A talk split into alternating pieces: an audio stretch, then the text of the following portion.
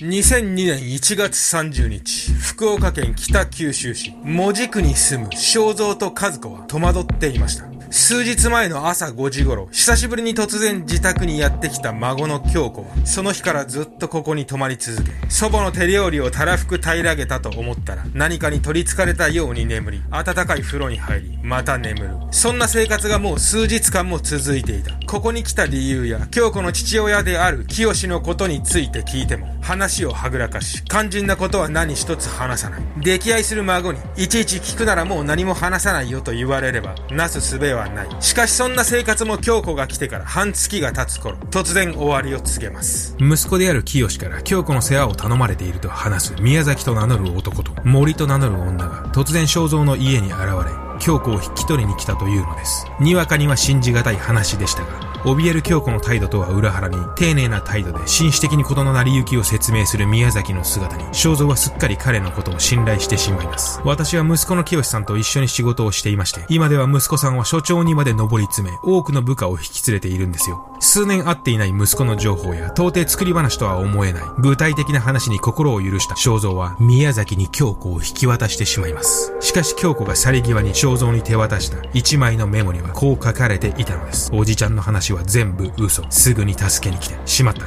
正蔵はすぐに3人を追いかけますが、すでにその姿はどこにもありませんでした。1998年、福岡県北九州市で一家6人を監禁し、拷問を加え、洗脳、家族同士で殺し合いをさせる事件が発生しました。今日は日本史上最悪の事件、北九州監禁殺人事件にグロファイリング。眠れなくなっても知らないぜ。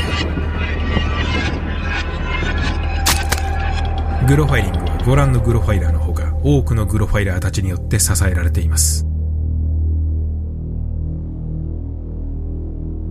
さて今日は北九州監禁殺人事件です。この事件はこれまでグロファイリングで扱った中でもダントツの胸クソさを誇る事件です。主犯の松永太は現在も収監中であり、その死刑は未だ執行されていません。松永はいかに自分が責任を取らないで済むか、最終判断をいかに自分が下さず、それでも自分の思い通りにことを進めるにはどうしたらよいかということを常に考えていました。自分はアドバイスや助言だけを行い、他人に最終的に決断させる。これこそが松永の犯罪哲学でした。この事件で松永はこの犯罪哲学を鉄頭鉄尾重視しました。犠牲者たちを洗脳し、リズメで説得し、あくまでも犠牲者たちに選択させる。そこには松永の非凡な人心掌握術、話したものを数分で取り込んでしまう天性の話術がありました。松永の裁判を傍聴した者は、気づけば彼が起こした事件の凄惨さを忘れ、まるで漫談を聞きに来ているかのような錯覚に陥ったと言います。犠牲者たちは南京錠や鍵で物理的に監禁されていましたが、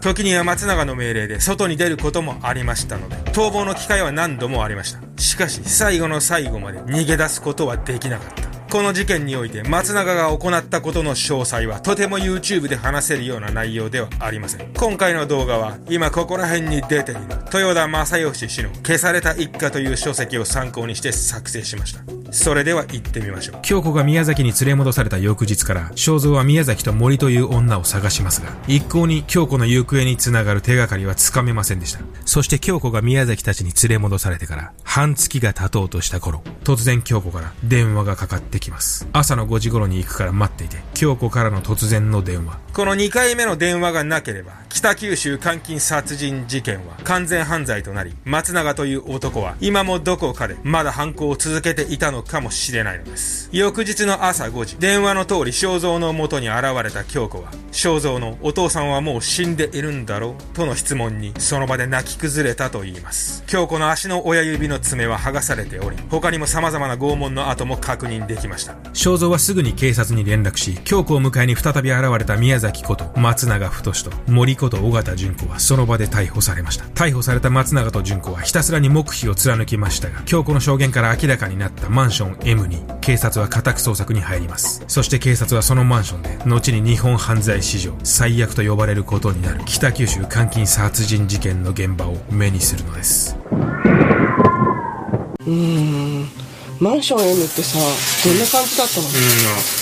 まずね、マンション M では、徹底して室内の様子が、まあ、わからないようにされてたわけ。うん玄関のドアスコープには内側から鍋敷きがかけられて、新聞受けには段ボールが貼られ、まあ、浴室の窓は黒いビニールが貼られてたわけ。うんうんで、玄関にはまあ足まであるアコーディオンカーテンが設置されていて、とにかく中を見せない。うん仮に中に誰か入ったとしても、そこから先は絶対に覗かれないような形になってたわけだ。逃走を防止するために、玄関のチェーンは極端に短くされてたわけ。まあ、開けようと思ってもほとんど開けられない状態だよね。うんうんで、部屋の作りは和室が2部屋と、台所と浴室と洗面所とトイレ。まあそこは普通の作りだよね。部屋の全ての扉には、南京錠かシリンダー錠が複数設置されてたわけだ。うんあとはもう一つのアジトであるマンション V ね。まあそこには血のりで壁にもう逃げませんとか、勝手に外出しませんとか、そういったものが書かれて貼られてたわけだ。どういうこと？二つあるの？マンションうん、まあ二つというか、松永はね、部屋を複数借りて、それをケースバイケースで使い分けてたわけ。で、このマンション V は冒頭で触れた京子が一回逃げた後に連れ戻されて、そこに監禁されてた場所らしい。すべては京子が松永から逃げてきた2002年から遡ること22年。1980年の秋頃から始まりました。主犯である松永太と尾形純子の出会いは、松永がかけたある一本の電話からでした。高校の時に借りていた50円を返したいんです。松永と純子は高校の同級生でしたが、高校を卒業して以来一度も会ったことはなく、突然の電話に不信感を感じた純子でしたが、松永の話術によって会う約束をしてしまいます。この点について、この時点で松永にどういった意図があったかは不明ですが、すでにこの年の1月には別の女性と結婚していた松永は、おそらくは愛人、うまくいけば自分の言うことを何でも聞く、奴隷のように扱える女を探していたと考えられます。それから1年の間に2度、松永と会い食事をした純子でしたが、その時点では2人の関係は進展しませんでした。しかし二人はよほど強い絆で繋がれていたのが、三度目のデートで男女の関係になります。尾形純子、二十歳の時でした。そしてここから20年間、純子は松永の奴隷、かつ共犯者として地獄を見ることになるのです。松永太という男は非常に頭が良く、人の心を操るのに非凡な才能を持った男です。この事件に関わった多くの犠牲者や関係者たちは、松永と初めて会った時点で、彼をすっかり信頼し、彼と関わりを持ち続け、気づけば松永に取り込まれていました。第一印象で松永に不信感や嫌悪感を抱いた者は一人もいないのです。笑顔で物腰が柔らかく、腰の低い松永の態度は多くの人に安心感と信頼を抱開かせました。丁寧で礼儀正しく、頭の良い青年。それが犠牲者たちが例外なく、松永に抱いた印象なのです。当然純子も初めは松永のそういった人柄に惚れ、松永と関係を持っています。他方、尾形純子は福岡県久留米市の田舎町育ちの箱入り娘でした。幻覚、堅物、地元の多くの人間が純子の実家に抱くイメージはそんなものでした。実際、尾形一族は地元の名家であり、純子の祖父は村の議員を務め上げ、父は農協の関連団体の理事であり、親戚も多く、純子の実家は尾形一族の本家として有名でした。幼い頃から箱入り娘として育てられ、真面目一辺倒の青春時代を過ごしてきた純子を手玉に取ることなど、松永にとっては朝飯前だったと考えられます。純子との交際が始まった頃、松永は結婚していましたので、純子との関係は不倫関係となります。娘が不倫をしているなど言語道断。ひょんなことから純子と松永との関係を知った純子の両親は、純子を叱責し、松永との交際をやめるように言います。しかし松永の思惑は違いました。1984年、松永からの強い要望で、純子は両親と松永を合わせます。佐賀県の料亭で開かれた食事会で、純子の両親は松永の礼儀正しい態度と、純子への愛情の深さを知り、すっかり彼を信頼してしまいます。そしてこの頃から、準備は全て整ったと言わんばかりに、松永は表変し、純子に暴力を振るい始めるのです。松永のやり口は必ずそうでした。下準備をし、逃げ道をなくし、自分が完全に相手を支配できる状況が出来上がったら、その時点で初めて悪魔のような本性を出す。ターゲットがそれに気づいた時、すでに逃げ道はありません。純子の過去の男関係のことを持ち出し、俺と二股をかけていたのか、と怒鳴り散らす。分厚い本で頭を殴る。髪の毛を掴んで引きずり回す。顔面を殴打する。具体的な事例を取り上げ、リズメで何度も何度もお前が悪いんだと、暴力を振るわれ、言い聞かされるうちに純子は、次第に本当に自分が悪かったのではないかと考えるようになっていったと言います。そしてこの状態こそ、DV 被害者の典型的な心理状態であり、人間を洗脳、支配し、コントロールするための第一歩なのです。また、松永は純子の胸と太ももに自らの名である太しという文字をタバコと安全ピンで刻んでいます。さらに松永は暴力による支配と同時に純子がこれまで培ってきた人間関係の生産にも乗り出しました。純子の人生にこれまで関わってきた親戚や友人たちに片っ端から電話をかけさせ、バリ雑言を浴びせ、イチャモンをつけさせる。これによって純子の対人関係は急速に破壊されていきました。松永と付き合うようになってから純子の人生は本人でさえも予想できないほどにすさみ、転落していったのです。1985年2月、一連の暴力に耐えかねた純子は幼稚園での勤務中に倒れ、その数日後には自宅で手首を切り、自殺を試みています。幸い発見が早かったこともあり、この時は一命を取り留めた純子でしたが、松永はこのことを知るとこう考えるようになります。自殺をするようなら、まだまだ俺の支配が足りなかったということだ。もっと強化しなければ。うんなんかそれはもうひどい。ていうかタバコとさ安全ピンで自分の名前を入れたところがすっごい印象的なのね、うんうん、それどういうふうにやるの？まあタバコはさあの、まあ、根性焼きとはちょっと違う感じだね。肌のギリギリにまで近づけてそれを動かすことによって、まあ、やけどを作るような感じだよね。うんそれすごい痛そう、痛いだろ相当で安全ピンはまあ普通のタトゥーの原理だよね、うん、安全ピンにインクをつけて、まあ、チクチクチクチクやっていくっていう感じで、まあ、手彫りの原理だよね、うん、でさこの後は純子本人の心を支配してさ、人間関係を破壊して、それで何する次に？まあ残るは住む場所だよな。え本格的な監禁事件になるわけね。まあこの時点では本格的な監禁事件というわけじゃないんだけども、うん、まあ純子を両親から引き離すという意味では同じだよね。うん、なんかさ DV とかやる人ってさ、最初になんかそういうことするみたいだよね。ああそうだね。うん純子が病院から退院すると、松永は純子の両親に対してこんな話を持ちかけます。純子がまた自殺騒動を起こしたらいけないので、うちで預かるようにします。もっとも純子の両親もこの提案については二つ返事で了解したというわけではありませんでした。しかし娘が自殺未遂をした時でさえ、救急車のサイレンを消して自宅に来てくれと消防隊に頼むぐらい世間体を気にする純子の両親は、再び純子に問題を起こされたくないとの一心で、松永からの提案を受け入れてしまいます。この純子の両親、つまり小型家の世間体や周囲の目を異常に気にする体質こそが松永が小型家の最大の弱みとして付け込んだ部分なのですそして松永の自宅に連れてこられた純子を待っていたのはさらなる暴力でしたこの頃松永は結婚もしており、実家に3階建ての自社ビルを建て、商売を行っていました。株式会社ワールド。表の顔は布団販売会社ですが、その実態は自転車操業の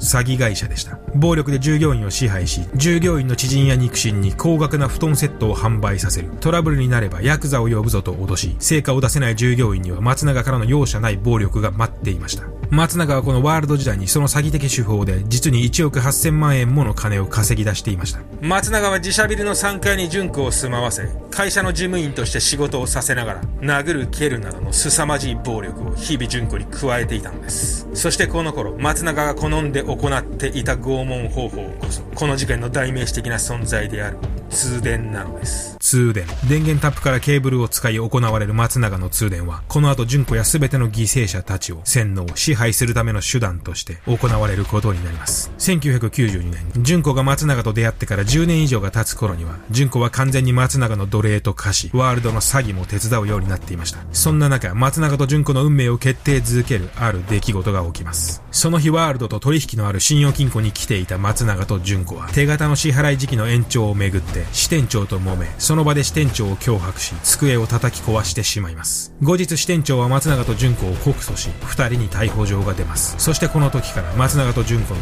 逃亡生活が始まったのです。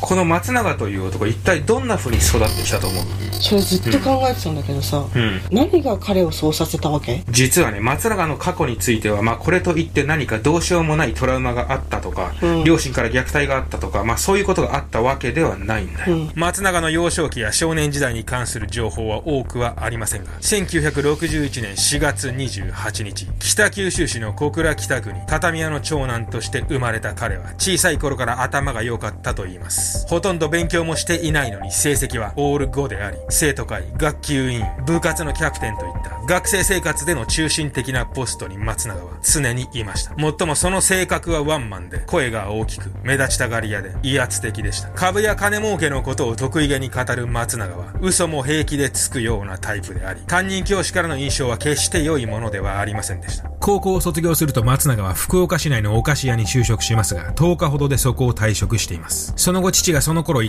んでいた布団販売の会社である松永商会を引き継ぎ、社名をワールドに変え、詐欺的行為を繰り返すようになります。そして1980年、松永20歳の時に純子を口説き、二人は付き合うようになります。逃亡先を自らの生まれ故郷である北九州市に定めた松永は、ここで一連の犯行に及びます。一人目の犠牲者となる不動産会社で働く清との出会いは、逃亡中の住まい探しがきっかけでした。こちらの事情を詮索することなく、偽名でも賃貸物件を仲介してくれる清の、どこか間の抜けた、しかし金の話が大好きな性格を、松永は見逃しませんでした。そう、この清こそ、冒頭で登場した少女、京子の父であり、正蔵の息子なのです。私はコンピューター技師をしています。いい儲け話がある。あなたも出資しませんか？松永は清にそう提案しました。まだ Mac も Windows も一般家庭に普及していないこの時代、コンピューターという未知のものに清は夢を見てしまったのです。松永太という男は非常に優れた嗅覚を持つハイエナのような男です。人の弱み、性格、そこに一瞬の隙を見つけ、懐に潜り込む。競馬の予想システムを作る会社を作りましょう。これで大儲けができます。この時70万円で買ったという最新式のコンピューターは納品後全く使われることはなかったと言います。それ以降連日深夜まで松永と飲み歩くようになった清は、この頃からだんだんとその生活と性格が変わっていくようになります。消費者金融、審判会社から支払いの通知が頻繁に清の家に届くようになったのもこの頃からでした。そして松永と出会ってから2年が経つ頃には、清は会社も退職し、当時10歳だった娘の京子を連れ、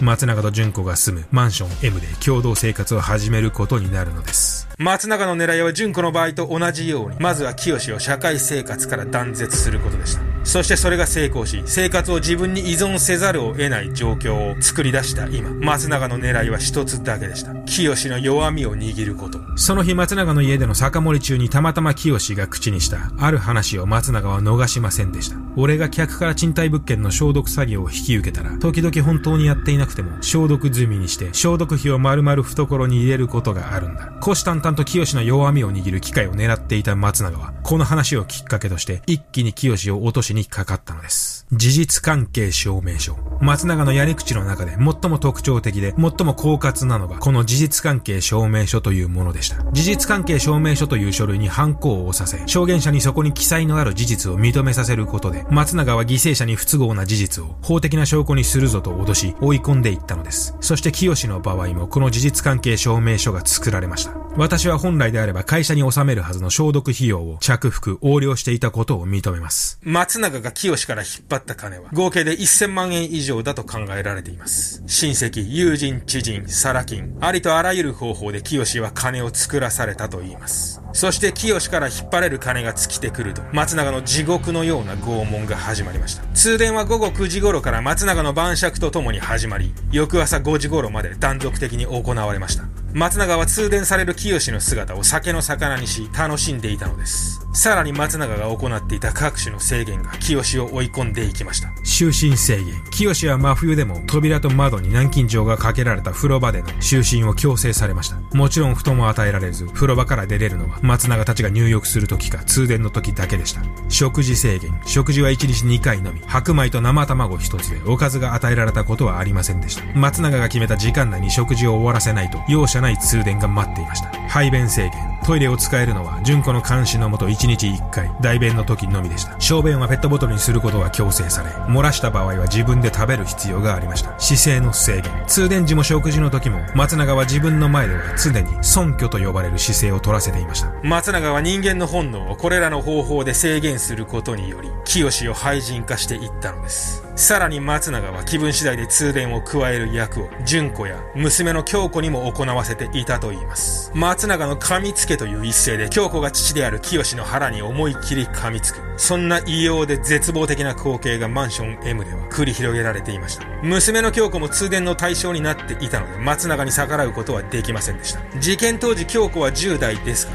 ら、学校に通っていた時期もありましたが、周囲に助けを求めることはできませんでした。日々繰り広げられる通電と拷問。その結果、清はだんだんと、そして確実に壊れていきました。清の言動は次第におかしくなり、極端に痩せ、目の焦点が合わなくなってくる。そして清が松永たちと同居し始めてから約1年後の1996年2月、台所での通電中に清は死亡しました。この清の死についても、松永は娘である京子に、私がお父さんを殺しましたとの事実関係証明書を書かせています。特筆すべき点はこの時京子は父の死に対し、一切の感情を見せていないという点です。お父さんは死んじゃったんだな。京子は後の裁判の時に、この時感じた気持ちをこう表現しています。松永の痛みと恐怖による洗脳は、それほどまでに京子を支配していたのです。そしてこの後松永は、清の解体を純子と京子に指示します。父親の遺体を娘が解体する。常人であれば気が触れてしまいそうな状況ですが、この事件では我々はこの後嫌というほど。同じような場面を目にすることになります。さらに松永はこの解体でも非凡な才能を発揮しました。解体した骨や肉は鍋でドロドロになるまで煮込み、ペットボトルに入れ公衆トイレに流し、凶器は川に捨て、風呂場と台所は徹底的に掃除する。松永が編み出した独自の遺体処理方法により、この事件での物的証拠は川に捨てられていた凶器のノコギリが発見されたぐらいで、ほとんど出ていません。後の裁判で松永は遺体の処理なんて佃煮を作るのと同じですよと